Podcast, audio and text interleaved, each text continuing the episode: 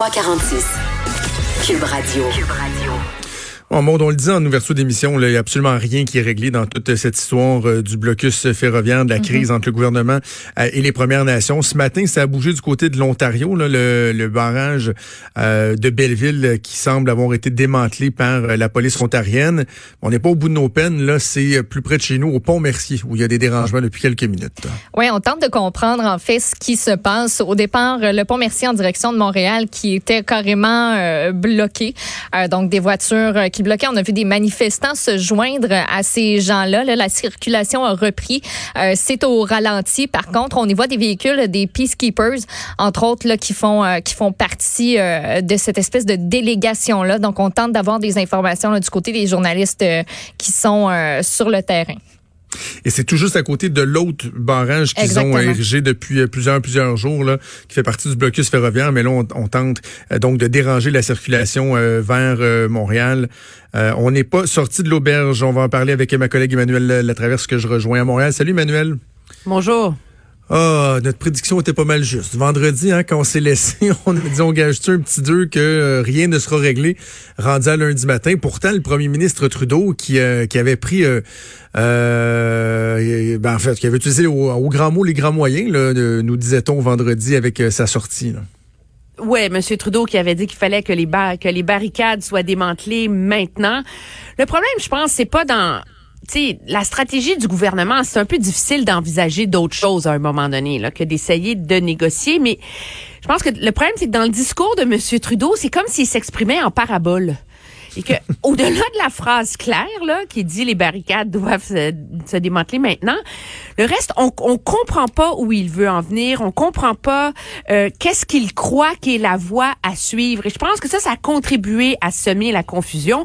Maintenant ce qu'on voit ce matin au Pont Mercier c'est chronique d'une barricade annoncée là, dans le sens que euh, c'était la pire crainte justement du gouvernement Legault entre autres, c'était que si on agissait à Belleville, que comme à Kanawaki, c'est plus compliqué parce qu'on est vraiment en territoire Mohawk et donc la SQ rentre pas sur le territoire, mais que là, en agissant à Belleville, on allait inciter les Mohawks à une escalade de leur tension et c'est ce qu'on semble voir là en ce moment, bien que la situation demeure quand même assez euh, assez fluide. Mais je pense que ça vient confirmer à quel point le gouvernement ne réussit pas à contrôler euh, cette situation-là là, en ce moment. Tu nous disais, Emmanuel, vendredi, qu'en 20 ans de carrière, tu n'avais jamais vu une situation comme celle-là, un gouvernement qui semblait autant désorganisé. Euh, tu étais présente au point de presse du premier ministre Trudeau vendredi après-midi. Est-ce que tu as eu l'impression qu'il y avait un changement par rapport à cette perception-là que tu avais ou que encore là, on était un peu dans le néant?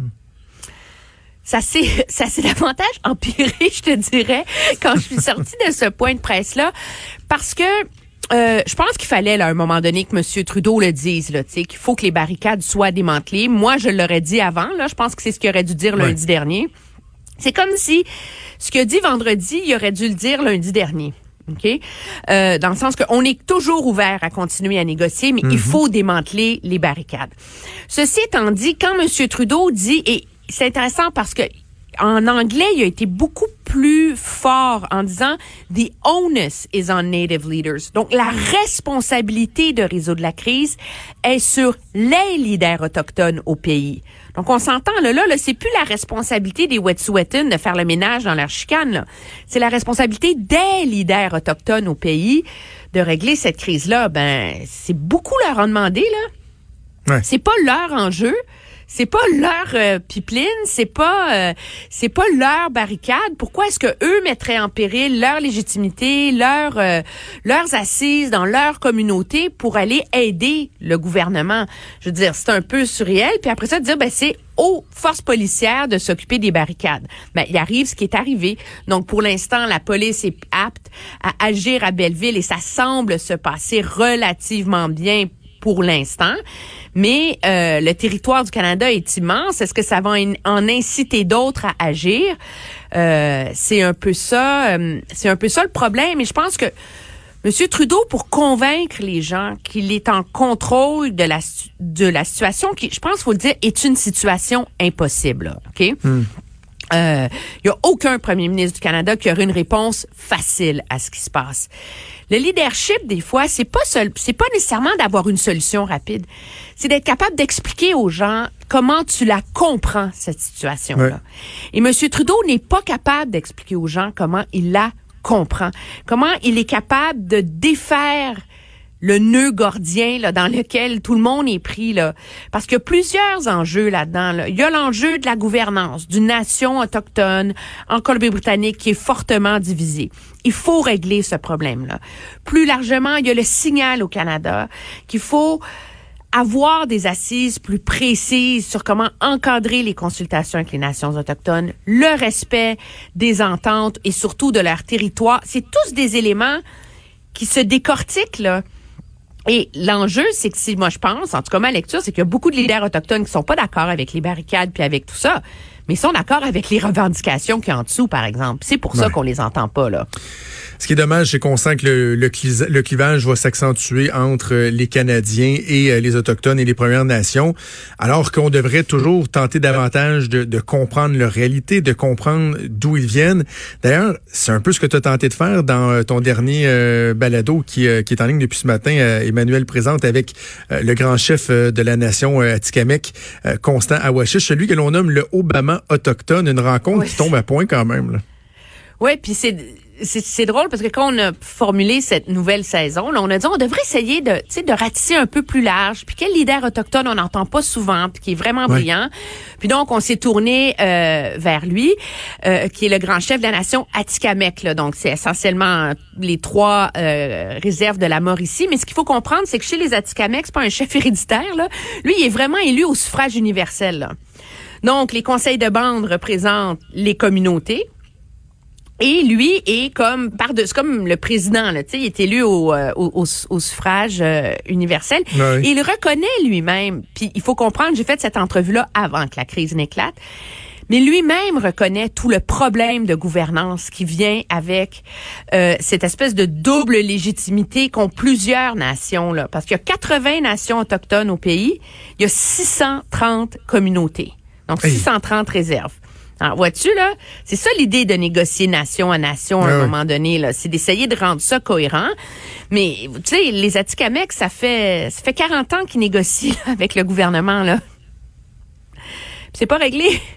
Il n'y a rien Alors, euh, ben non, je veux dire, il euh, y a rien de réglé. Puis en, en, 2014, ils ont euh, ils ont déclaré la souveraineté sur leur territoire, qui est le Nitaskinan, qui est à peu près euh, 80 000 kilomètres carrés en, en, Mauricie, donc de Trois-Rivières jusqu'au nord de Chibougamau. Là, c'est c'est vraiment euh, monumental.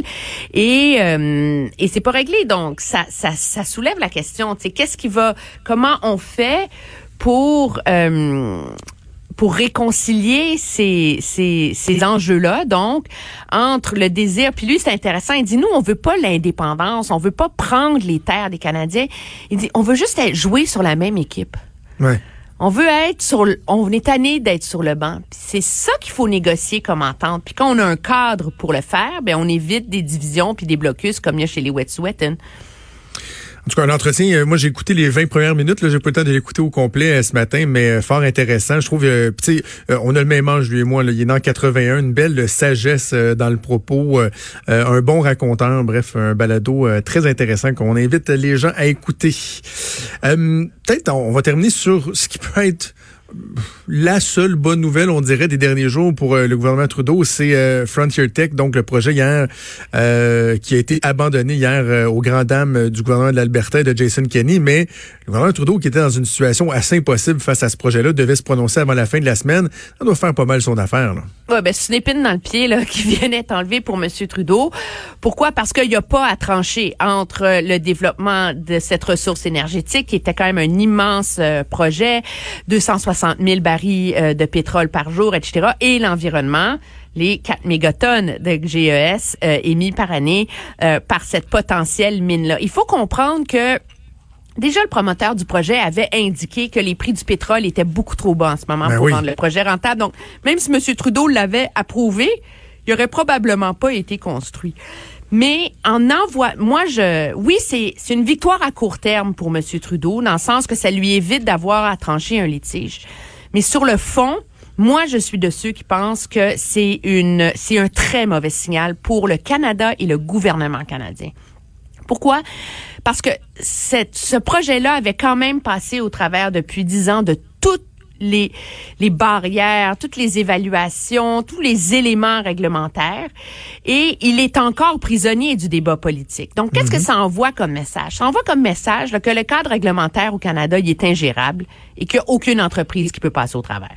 On s'entend, là?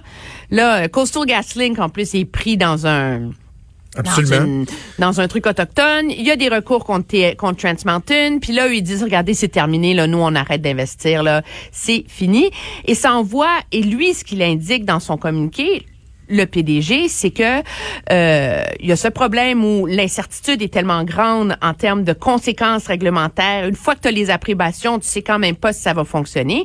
Et il dit, nous, on sent que dans le contexte actuel, on va se retrouver otage essentiellement d'un débat beaucoup plus large au Canada qui doit avoir lieu sur la réconciliation entre l'exploitation des ressources naturelles et l'environnement. Et, euh, et ça, c'est un, c'est un débat qui ne nous appartient pas, tu comprends?